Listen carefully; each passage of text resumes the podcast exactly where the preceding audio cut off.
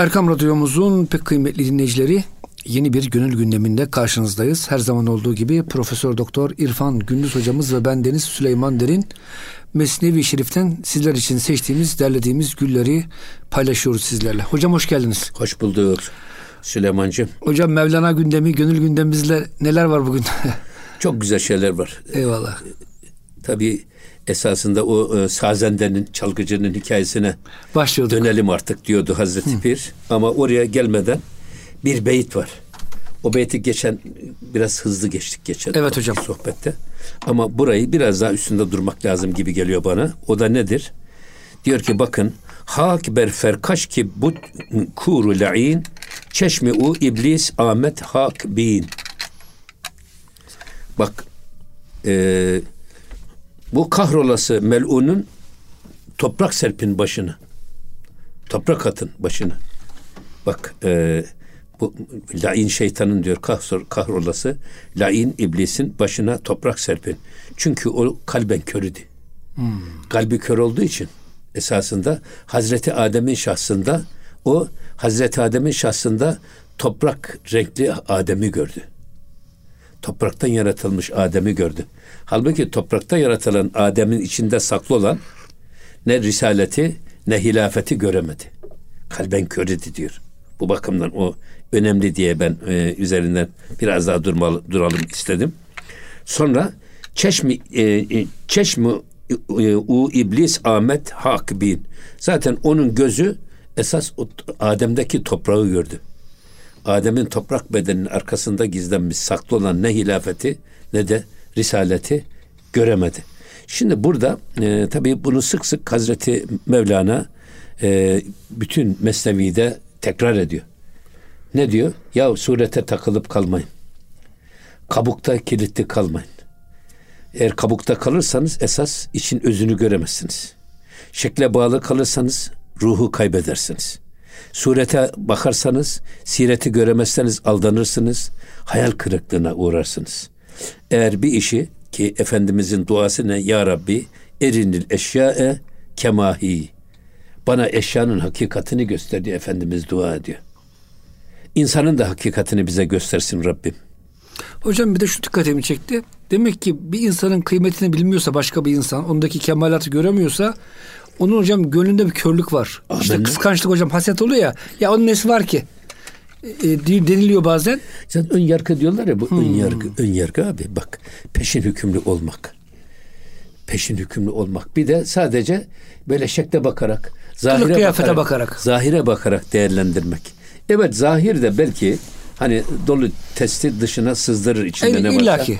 Amenna ama yalnız e, sadece kabukta kalma diyor esas kabuğun arkasındaki saklı dünyaya da erişmeye çalış. İşin iç yüzüne vakıf olmaya çalış. Mesela şu anda dinin biz kali üzerinde çok uğraşıyoruz. Sözlü tarafını anlatmaya çalışıyoruz. Ya bu bak sözlü anlatım suya yazılan yazı gibi kalıcı değildir. Ya esas sen hale bak. Kal bir şey ifade etmiyor. Ha kal hiçbir şey değildir de demiyoruz. Tabii Öyle ki. mi? Tabii. Yani insan kulağından sulanır ama kulağından da zehirlenir. Dolayısıyla evet söz önemli. Yani biz e, semai olarak e, kulağımızla öğreniriz her şeyi. Ama e, sadece söze kanmayın. Sadece kale aldanmayın. Esas hale ermeye ve hale erişmeye çalışın. Bunun üstünde çok duruyor Hazreti Mevlana. Hocam bu gönül körlüğünü nasıl gideririz? Hani değil gönül, gönül kördür diyor. Yani zikrullah, tefekkür ya hocam hayır, bunlar bir vesile mi? Gözler korulmaz. Dikkat edin. Esas sinelerdeki kalpler kör olur diyor. Ayet-i kerime. Tabi ayet-i kerime. Nedir kalbin kör olması? Şimdi e, Cenab-ı Hak insanları meleki hasletlerle hayvani duyguların birlikte yoğrulduğu bir hamurdan yaratılmış. Yani içimizde bizim melek de var, meleki duygularımız var. İçimizde bizim hayvani duygularımız da var. Nefsani duygularımız. Ve o ikisi birbiriyle sürekli kavga ediyor iktidar ve muhalefet kavgası yapıyorlar. O diyor ki ben dedim yaptıracağım bu insana. Onun için kalpte iktidar kurmaya çalışıyor. Öteki diyor ki ben dedim yaptıracağım. Hangisi kalpte galip gelirse kalp akla emir verir, akıl da bedene talimat verir ve odun gereğini yerine getirir. O yüzden esasında bak bütün mesele kalbe sahip çıkmak. Kalbin gör dediğini kalp gör derse ama kalpteki egemen olan duygu, hakim olan eğer ruhumuzsa, imanımızsa, meleki duygularımızsa o aklımıza talimat verir, akılda bedene talimat verir ve işin meleki tarafını görürüz biz. İyi taraflarını görürüz. Yok eğer şeytan egemen olursa, nefsimiz hakim olursa gönlümüzde, o da akla emir verirse ne kadar etrafta şerli, şerli kötü şey varsa, haram şey varsa onları dikkatimize çeker, onları görürüz. Esas burada kalbin körlüğü burada. Kalp bedenle bakıyor. Halbuki sıbgatallah ve men ahsenu minallahi sıbgı. Allah'ın boyası, onun boyasından daha güzel boyası olan kim? Şimdi gözlüğünüze mavi gözlü bir e, camlı bir gözlük takın, dünyayı masmavi görürsünüz. Yeşil camlı gözlük takarsanız yemyeşil görürsünüz. Ya Sıbgatullah'dan yapılmış bir cam takarsanız gözünüze ne görürsünüz? Allah'ın e, Allah'ı bakış açısı ya. Her yerde onu görürsünüz. İşte Rabbani bakış budur. Ruhani bakış budur. Ama böyle olmayıp da kalbimizde Firavun egemen olursa, Nefisle bakarsak. Şeytani duygular egemen olursa, nefsani hislerimiz, hayvani duygularımız kalbimizde iktidar olursa o zaman o aklımıza emir verir ve gözümüzde, aklımızda gözümüze hep hayvani şeyleri, hep haramları ve yasakları cazip olarak bize gösterir. Çünkü onların hedefi bizim ayağımızı kaydırmak. Bizi yoldan çıkarmak. Şeytanın görevi ya. bu. Cenab-ı Hak nefsin, nefis ve şeytan sizin en büyük düşmanınızdır. Onlar sizi içinizden vurmaya çalışıyor. Dışarıdan değil bak içten vuran düşman çok daha tehlikeli. Farkında değiliz o. Biz dışarıdan gelen düşmana karşı kart vaziyeti atmışız. Savunma durumundayız. Ama içeriden geldi mi düşman hiç farkına bile varmadan yani böyle içi çürük ceviz ağacı gibi yere yıkılıveririz. Allah korusun. Onun için bu e, bunu özellikle e, ya bir daha tekrar edelim. Ne Eyvallah hocam. Yani şeye bakmayın sadece kalıp kalıpta kalmayın şekilde kalmayın. Ruha ermeye çalışın. Sureti bir kenara bırakın. Sirete ulaşmaya çalışın. Her şey bu. Eğer biz surete baktığımız zaman herkes Ebu Cehil bakıyor Peygamber Efendimiz'e. O sıradan bir insan olarak görüyor. Esas Efendimiz'de saklı kainatın efendiliğini, Hatemül Enbiya vasfını göremiyor. Çünkü niye? Hem kalbi kör. Görmek istemiyor adam. Ne yapacaksınız? E, İblis de Hazreti Adem de aynı şey. Hilafetini görmüyor Hazreti Adem Aleyhisselam'ın. O topraktan, o topraktan yaratılmış sıradan basit bir e, mahluk diyor. O şekilde görüyor. Ve o yüzden de cennetten kovuluyor tabi. Ve şeyde niye lain oldu şey? Ebu Cehil. Alemlerin efendisini herkes gördüğü halde kendi yeğeni. O göremedi. O göremedi. Şimdi buradan o yüzden aynı duygulara tercüman olmak üzere gelin diyor bazı kerdü hali mutrip guştar bak geri dönelim. O mutribin haline kulak ver. Niye mutrip çalgıcı? Çalgıcı hor ve hakir görülür mü? Görülür. Erşekten baktığımız zaman ya bu adam çalgıcı. Zaten anlatacak hikayete de onu görüyoruz biz.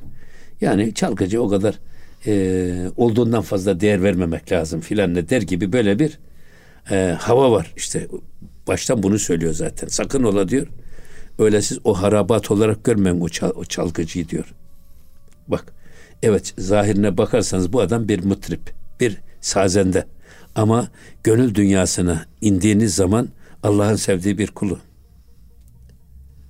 O yüzden zahire sakın ola aldanma. Onu anlatıyor.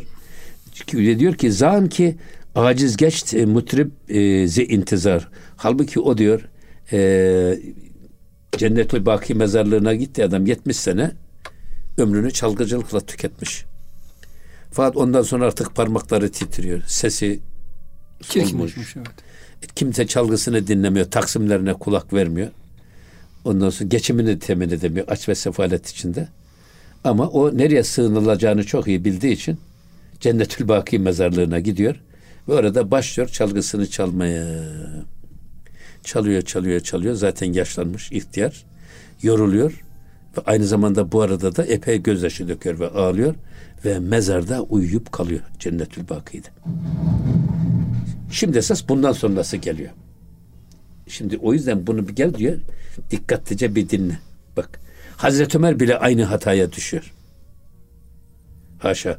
biz ashab-ı kirama hata isnadı gibi bir edepsizliğe girmek istemeyiz ama burada anlatılan o çalgıcının hikayesine baktığınız zaman Hazreti Ömer de e, dolaşıyor mezarlığı kimseyi göremiyor. Bir tek bu adam var.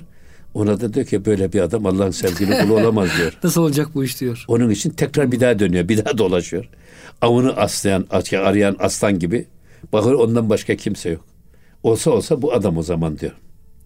Ama aynı şeyi değerlendirmeyi belki Hazreti Ömer yapmıyor da Hazreti Ömer bizlere örnek olsun diye. Yani. Çoğu insan böyle zahire bakarak değerlendirme yapılır ve zahire bakarak değerlendirme de insanı çoğu zaman yanılgıya sürükler şeklinde de bize de ibret almamızı temin etmeye çalışıyor. Öyle değerlendiriyoruz biz. Yoksa e, Faruk-u Azam böyle kılı kırk yaracasına yanlışı ve doğruyu birbirinden ayırma ferasetine sahip bir halifeyi ruhi zemin böyle bir hata yapmaz ama bizlere bak işte e, siz çoğu zaman böyle yapıyorsunuz sakın böyle yapmayın der gibi bizi ikaz etmeye çalışıyor. Şimdi burada Hazreti bir işte geldik diyor bunu dikkatlice dinleyin. Ne diyor şimdi burada? Bakın. Bank Ahmet mer Ömer key Ömer bende imara zihacet e, baz her. Şimdi diyor ki bak bir bank Ahmet bir şey geldi. Bir seda geldi. Göklerden bir seda ya da hatiften bir ses geldi. E, bana diyor ey Ömer kalk. Ne yatıyorsun? Kalk uyum. Uyan. Kendine gel. Bende imara zihacet bazikar. Ya şu diyor benim kendi öz kulumu. Kuluma git, onu ara bul ve onun ihtiyacından azat et. Şimdi düşün, çalgıcı gitmiş Cennetül Bakiye. Çalmış çalmış, parmakları yorulmuş, sesi kısılmış. Biraz ağlamış, gözyaşı dökmüş. Ya Rabbi demiş bundan sonra benim tek müşterim sensin. Beni dinleyen yok. Sazımı da dinleyen yok. Taksimimi alan yok. Dolayısıyla geçimimi temin etmekten de acizim. Benim şimdi müşterim sensin. Sana çalmaya geldim. Benim caizemi de sen vereceksin. Caize dedi de ne? Parsa topluyorlar ya. Para kalmamış adam. He, Harçlığı kalmamış. He, benim parsamı da sen vereceksin diyor. Ve ama epey ağlıyor. Epey gözyaşı döküyor ve oraya bayılıp kalıyor. Şimdi hocam mazlumun duasından sakının. Çünkü tabii onunla ya. Allah arasında bir ya, perde yoktur diyorlar ya. Tabii ya. Hocam şundan yokmuş. Ya. Hocam mazlum artık bütün çareler tükenmiş. Dayanacağı güvenecek kimse kalmamış. Bir Allah kalmış. Ya. Bu adam da hocam bütün ruhuyla Allah'a yönelmiş. Tabii ya. Bütün insanlar artık şeyini kesmiş, ya ümidini bak, kesmiş. Bak, bak, Süleyman'cığım o gözyaşı var ya, ya. Bütün günahları yıkıyor bak. Boynu bükük olmak, gözü yaşlı olmak, gönlü kırık olmak gönlü kırık adamın bırak gönlün bir en ufak gurur ve kibiri. Gönlü kırılmış böyle bir tas gibi bekliyor. Rahmeti ilahi e, kırık gönüllere iniyor. Ya. Mütevazi gönüllere iniyor. Gözü yaşlı, boynu bükük insanlara geliyor merhamet ilahi. Dik insana niye gelsin ya? ya. Gururlu kibirli adama niye gelsin? Evet. Derces gibi dolaşıyor adam. Bunu buluttan su içermiş gibi dolaşıyor. Duası da okuna Eğilmiyor, bikir, bi, bi, biçilmiyor. Var mı bana yan bakan gibi, der gibi bir de böyle çevresine hava atarak giyimiyle, kuşamıyla, tafrasıyla, bakışıyla efendim her şeysiyle böyle bir sanki böyle bir şeye giriyor. Ee, böyle bir adama gelir mi? Rahmeti ilahi iner mi ya? Ya. İnmez ki. Yani sık sık biz bu şeydir de söylüyoruz. Şey, gökten yağan yağmur diyoruz. Hani Mevlana söylüyor bunu tabii her metrekareye aynı düşer ama diyor ne dağların ne kibirli zirveleri ne de efendim kayaların gururlu e, zirveleri bu yağan yağmurdan nasibini alamaz. Onların hissesine de aynı yağmur düşer ama o yağmur süzülür gururlarından, kibirlerinden dolayı gider çukur mütevazi yerde birikir. Ama orman orada olur diyor. Bak bereket, bağ, bostan hep orada olur. Sen de diyor gökten inen rahmet ilahiden nasip olmak istiyorsan aman ha gözü yaşlı, Gönlü kırık ve boynu bükük insan ol. Mütevazi insan ol. İşte bu tevazuyu sergiliyor. Eyvallah hocam. Günahının farkında. Göz yaşında Allah'a yalvarıyor. Ondan efendim 70 yıl e, nasıl e, ibadet ve taattaki kusurlarının farkında. Ya. Ama bunu gidermek için de hiçbir kula gidip yalvarmıyor. İyyâke na'budu ve iyyâke nesta'in diyor. Cennetül Baki'ye gidiyor. İnsanın en son ilticagahı orası. Öyle değil mi? Ya. Cenab-ı Hakk'a iltica edeceğimiz yer. Ve orada çalıyor işte şeysin sazını çalıyor çalıyor yoruluyor. Ama bu arada da gözyaşı sel oluyor işte. Ondan sonra Hazreti Ömer'i Cenab-ı Hak bir böyle bir hatiften bir ses geldi. Kalk ya Ömer uyuma yatağında kalk. Kuluma yetiş diyor. Bak bizim bir kulumuz var diyor. O kulun imdadına yetiş. Enteresan bir şey bu. Yavuz Sultan Selim'in türbedarı 16 sene ona hizmet etmiş. Türbedar. Fakat fakr zaruret içerisinde böyle bir Ramazan günü bir sandukasına şöyle vurmuş. Bir de sana evliya padişah diyorlar diyor. 16 senede sana hizmet ediyorum. Daha hiçbir gününü görmedim. Tabi Yavuz Sultan Selim manevi yönü çok kuvvetli bir padişah. Evet. Yani padişahı alem olmak bir kuru kavga imiş. Bir mürşide bende olmak cümleden ala imiş diyen padişah. Yavuz Sultan Selim. Ve cenazesini Ebu Suud Efendi yıkıyor. Yıkarken iki defa şey düşüyor. Cenaze yıkanırken izar. Eliyle avret mahallini kapatıyor. Yavuz Sultan Bu haldeyken bile bunu, edebiyatı bunu, kaydediyor. bunu Allah Allah. Hasan Can anlatıyor Selimname'de. Böyle bir insan.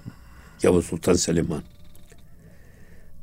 Ondan sonra e, ertesi gün Abdülhamit Han çağırıyor Yavuz Türbedar. Türbedar diyor ceddimin diyor kabrinde neler oluyor? Efendim bir şey yok diyor. Gayet şey- güzel her şey gayet güzel.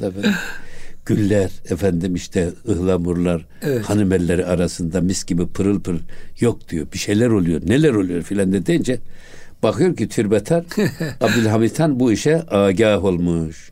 Efendim sormayın sultanım diye ben bir edepsizlik ettim. Sultanımın sandukasına böyle vurarak dedim ki ya sana 16 senedir hizmet ediyorum. Bir de sana evliya padişah diyorlar. Ya. Sen nasıl evliyasın ki benim halimi görmüyorsun diye serzenişte bulundum. Özür dilerim deyince ha diyor işte. Akşam rüyama girdi diyor. Beni diyor cettim bir sürü azarladı. Bizim türbedayı gör dedi diyor. Allah. Ve ondan sonra bütün sultan türbedarlarına kendi cebinden Ramazan'da birer kese altın dağıtılmasına zekat fonundan ferman veriyor Abdülhamit Han. Bu Yavuz Sultan Selim Mısır'ı fethe giderken isyan ediyor şey orada. Çünkü Sina çölünü geçecekler su bitmiş. Şu nasıl geçilecek? Askerler de e, suya muhtaç. Efendim e, hayvanlar suya muhtaç. Atlar muhtaç, develer muhtaç. Nasıl geçecekler? Camuzlar muhtaç. Asker isyan edince kalkıyor bir konuşma yapıyor.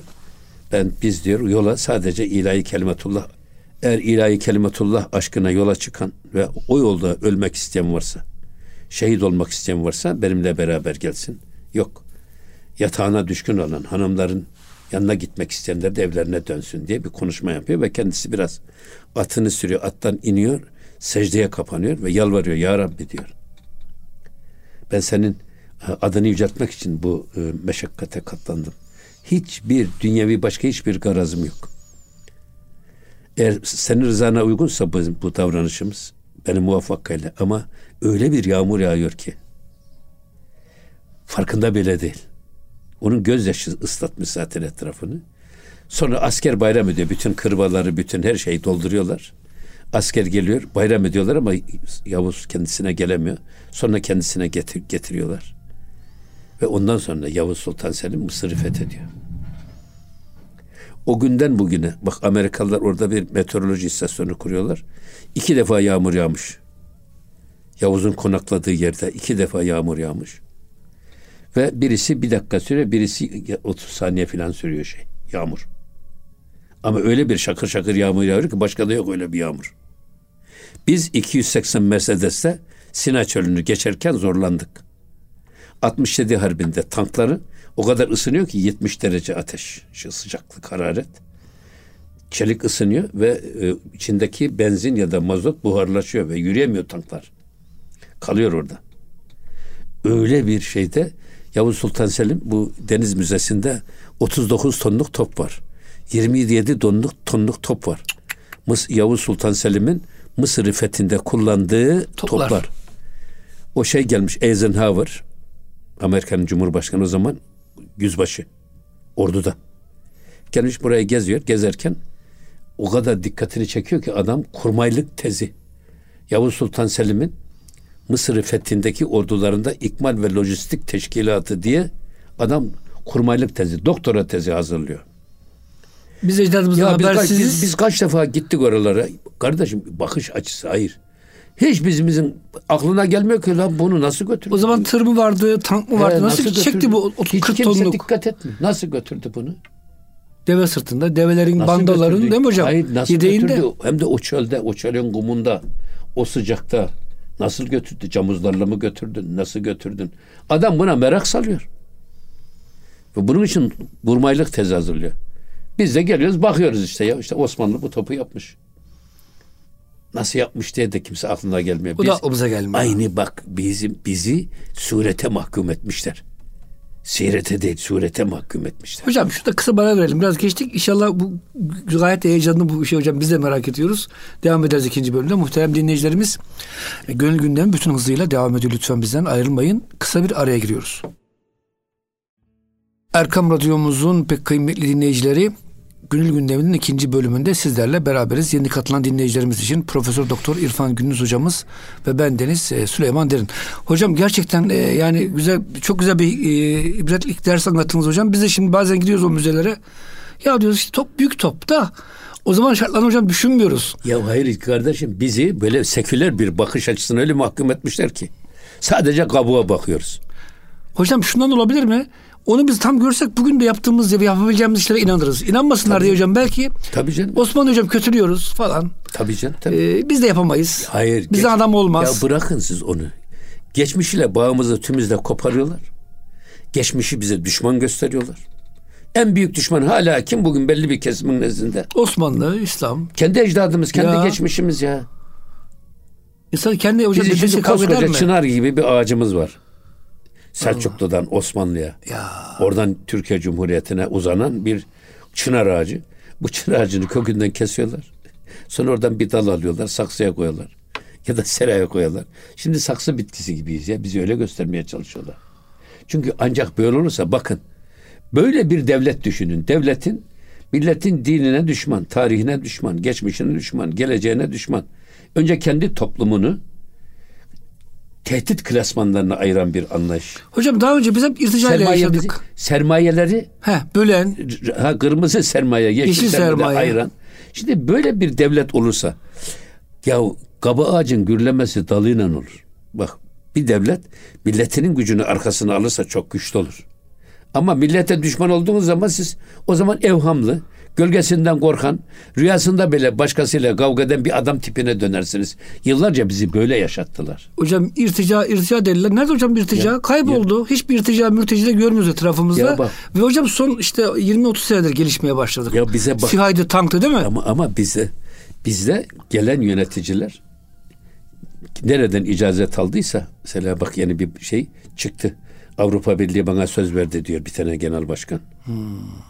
Çünkü icazeti oradan alıyorlar. Oradan alınan icazette ne diyor biliyor musun? Onun gözüne bakıyor. Ama diyorlar ki Türkiye'yi büyütmeyeceksiniz. İçe kapanacaksınız. Bir. Hatta Türkiye'yi geri bırakacaksınız. Geri bırakamazsanız hiç olmasa yerinde saydıracaksınız. İleriye götürürseniz hayatınızı hateme çekeriz. Kim Türkiye'yi büyütmeye çalışmışsa hayatıyla ödedi. Rahmetli Menderes, Özal.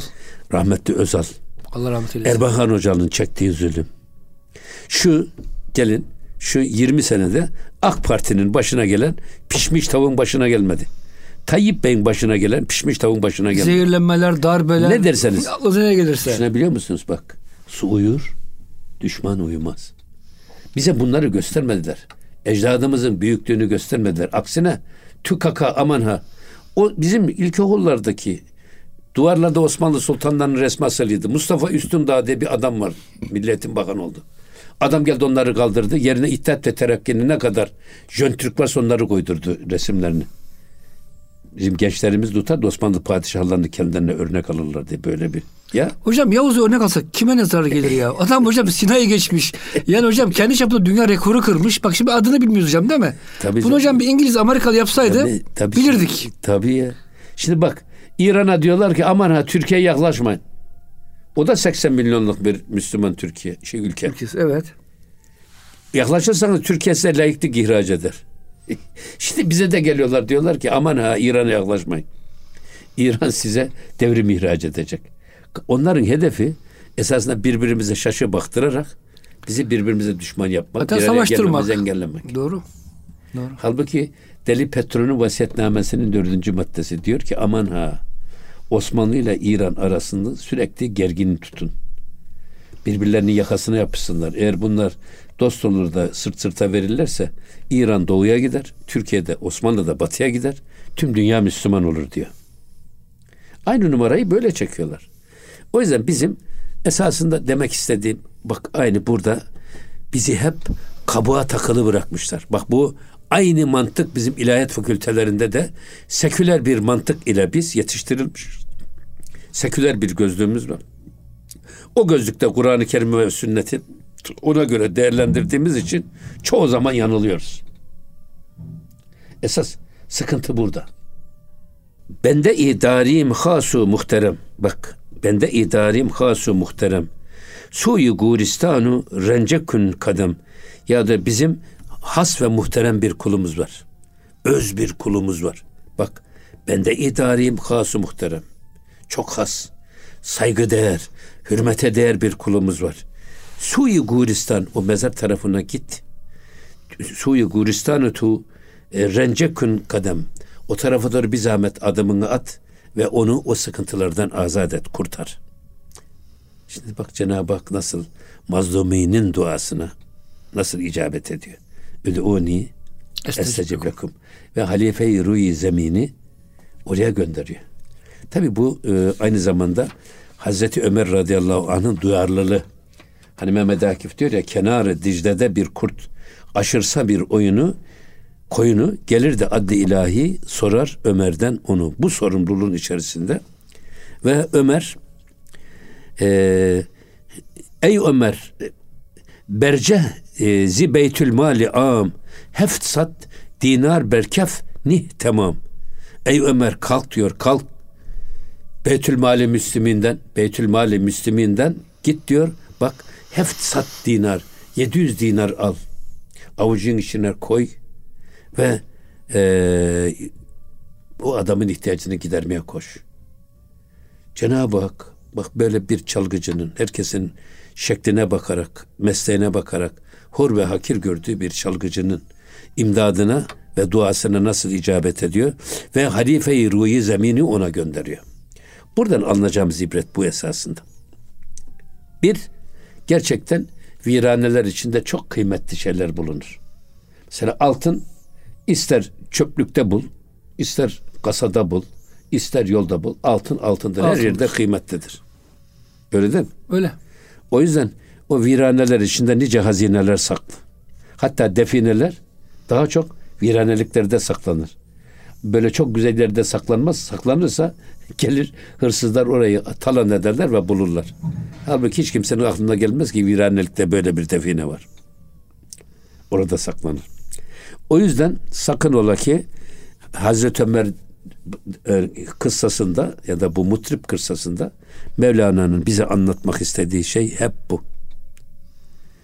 Devam ediyor bakın. Pişi o berkey tu mara ihtiyar in kader bisitan künun mazur dar. Ee, ve diyor ki pişi u ve onun önüne git. Bul adamı mezarlıkta bul. O şahsı. Ona, ona de ki ey bizim bak mara ihtiyar bizim e, muhtar ve güzide kulumuz. Muhterem ve sevgili kulumuz. De bak. İn kader bisitan künun mazurdar. Şu el verdiğimiz 700 dinar var ya al bundan idare et. Şu andaki e, zaruri ihtiyaçlarını gider. Ondan sonra da tekrar ihtiyacın olursa bize gel. Ya Cenab-ı Hak verdi mi böyle veriyor. Yani verdi mi onduracaksın, vurdu mu öldüreceksin diyorlar ya bizim Anadolu'da. Ya. Yani ağalık vermeyle, yiğitlik vurmayla belli olur. Burada işte bak Cenab-ı Hakk'ın lütuf ve kereminin nasıl sınırsız olduğunu göstermek üzere 700 altını gönderiyor, 700 dinarı. Bunu diyor hemen diyor bu ilk ihtiyaçların için kullan ama bitince tekrar bize gel. Hocam Ömer Efendimiz e, dünya tarihinde ilk defa sosyal devleti kuran halife olarak biliniyor. Devlet başkanı olarak biliniyor. Çünkü hakikaten hocam biliyorsunuz Avrupa'da falan hocam şimdi insan hakları, çocuk hakları, ev kirası yardımı veriliyor hocam. İlk defa bunu Ömer Efendimiz ensarı muhaciri saydırmış yetimleri e, peygamberimize yakın olan ashabı ve hocam maaş bağlamış. Hatta biz kendi oğlu itiraz ediyor. Baba diyor bana verdiğin e, işte Beytülmal'e maadım maaş falancıdan daha az diyor. Oğlum diyor Allah Resulü diyor. Onun babasını senin baban da daha çok severdi diyor hocam. Nasıl da bu adalet çizgisi var ki. Bunu da söylüyor. Herhalde hocam Zeyd radıyallahu anh olabilir. E tabi. Ee, evet. Evlatlı ya hocam evet. şimdi. Hocam dünya tarihinde ilk defa e, yani sosyal devletimiz kurmuşuz. Tabii. Yetim, fakir. Ya siz bak şey var Beled suresi var ya. Evet. Beled suresini bu Hüsamettin Uşşaki Eyüplü hem e, Mesnevi Ham hem Nakşi Şeyhi. Hüsamettin Cindor'un ve Mehmet şey aa, bu Emin Çolaşan'ın da anne tarafından dedeleri bu zat. Hmm. Bunun muhteşem bir tefsiri varmış. Eyüp'te yangında kül olmuş gitmiş. Yapma ya. Ya muhteşem. Sonra o e, Amme suresi tefsiri yapıyor. Sonra bu Amme suresi tefsirini e, onun torunlarından birisi ya da Eskişehirli bir arkadaş neşretti. Ama çok güzel bir şey. Orada bu La Uksimu Bihazel Beledi bir tefsiri var bu Hüsamettin Efendi'nin.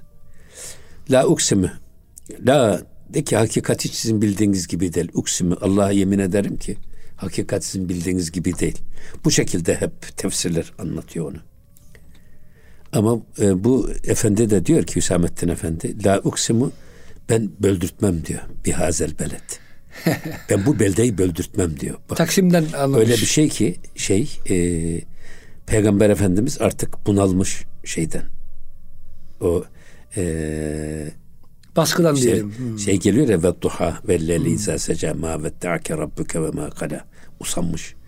Ya küffar çok büyük e, baskı yapmış. Efendim abluka uyguluyorlar, efendim ambargo uyguluyorlar filan. Peygamber Efendimiz'e nihayet diyorlar ki ya gelin o da vazgeçmiyor davasından tabii.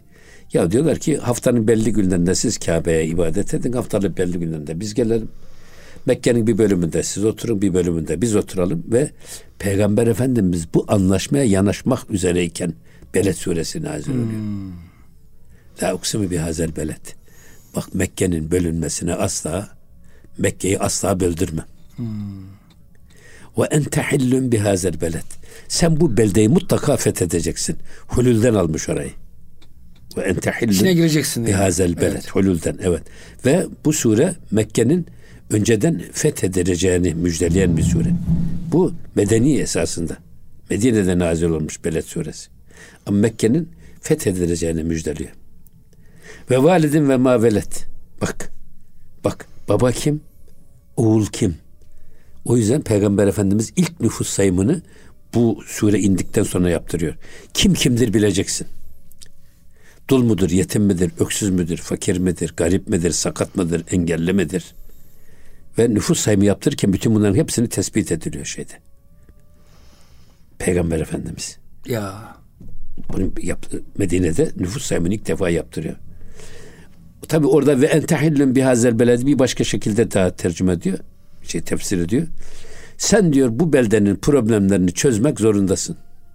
Bunu esas belediye başkanlarına ya da il, ilçelerin yöneticilerine hitaben söylüyor ki bir sakın ola belki işte demokrasilerde oy alıncaya kadar bir partiden mensup bir belediye başkanısınız ama başkan olduktan sonra artık herkesin herkesin hmm. başkanısınız siz. Ayrım yapmayın. Bir, iki. Ve entehillün bihazel beled. Sen bu beldenin problemlerini çözmek zorundasın. Halden almış bu sefer. Nasıl çözersen çöz. Ya, ya imam olacaksın sen çözeceksin.